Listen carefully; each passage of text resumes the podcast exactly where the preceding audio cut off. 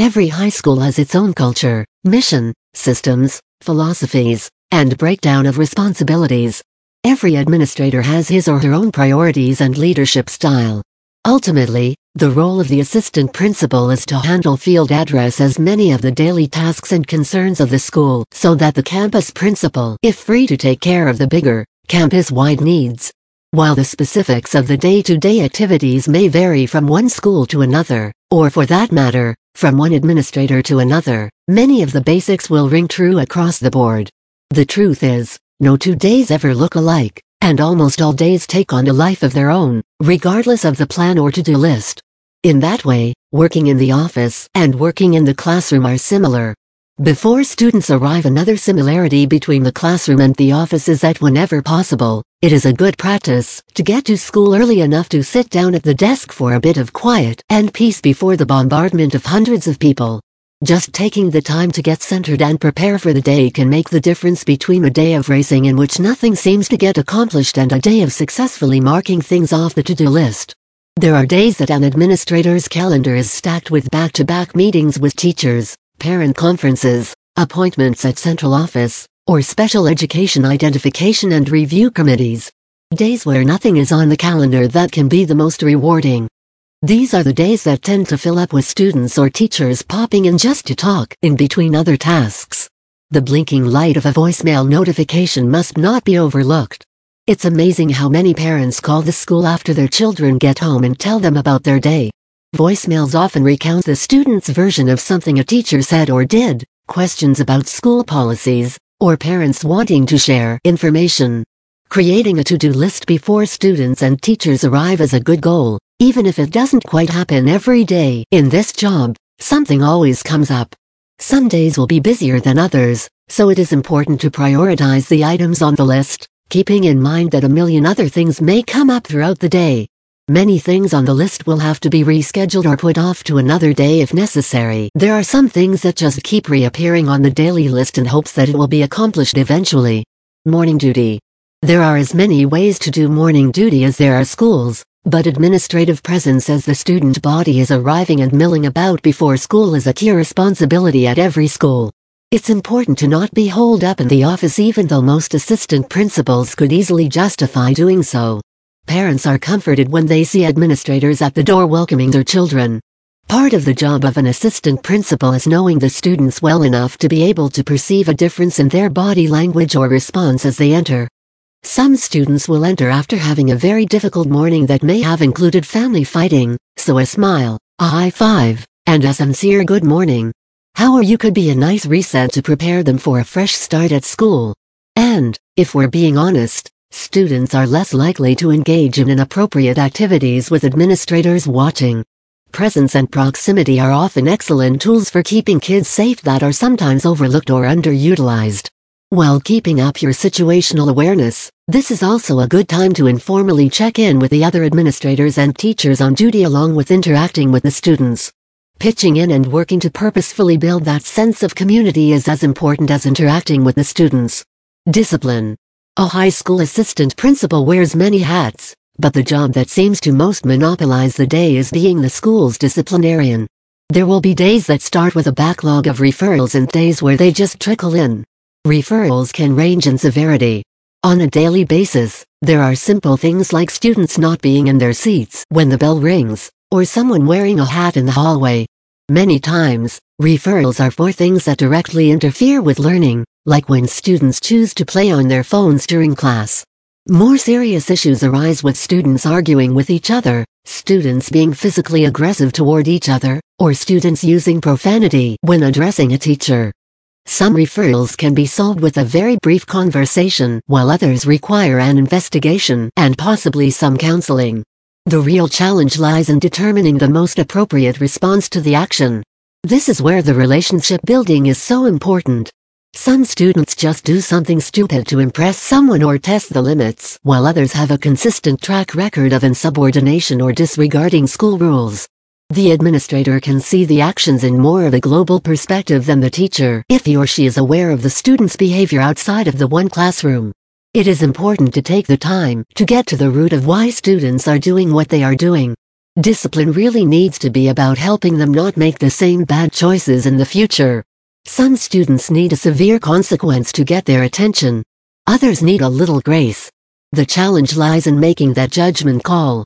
It is imperative that once a decision is made, that the administrator follow through with the teacher so they feel heard and supported. Doing all of this thoroughly takes time and can really swallow up a day. But there are many other things that have to be accomplished, as well. Attendance. While nearly all schools have a paraprofessional who is in charge of attendance, it is usually also the responsibility of the assistant principals to monitor student attendance for excessive absences. States vary in their laws about attendance resulting in truancy or loss of credit, but once a student has reached that point, it's too late. Administrators need to intervene before that occurs by visiting with students and parents in an attempt to ascertain why they are absent and help them problem solve to keep from hitting that limit. Just like with discipline, it takes time to meet with students and contact parents in order to find out what is going on and how best to help the student. Educational leadership education is transitioning to the philosophy that administrators are instructional leaders, which means that they may also be responsible for checking lesson plans and leading PLCs or team meetings. This model of leadership takes the perspective that the more administrators are present in the classrooms, the more they will know and be known by students and teachers. This should result in fewer problems on campus and thus less time spent on discipline. As an instructional leader, it is also important to regularly do walkthroughs in classrooms throughout the school. When most effective and frequent, this will not be viewed as gudges, but simply being present. Leaving notes about the positive things seen in the classroom really helps establish this as a non-threatening practice while allowing the assistant principal to collect data throughout the year. Monitoring students Another way to be present and seen by both teachers and students is to monitor the hallways during passing periods. Not only does this help to deter misbehavior, but it provides opportunity for positive interactions with students. In the midst of all of this, many administrators must also cover lunch duty while trying to eat. It would be easy to just sit in the cafeteria and socialize with other teachers or administrators, but lunch is a time when students are given quite a bit of freedom, and a lot of different things can happen when teenagers are free to do as they wish. Once again, situational awareness comes into play. It's important to notice when someone is acting just a little differently than usual, perhaps suddenly sitting apart from their friends. A raised voice could be a dramatic retelling of a story or the beginnings of an argument. Finally, the end of the official school day means monitoring dismissal.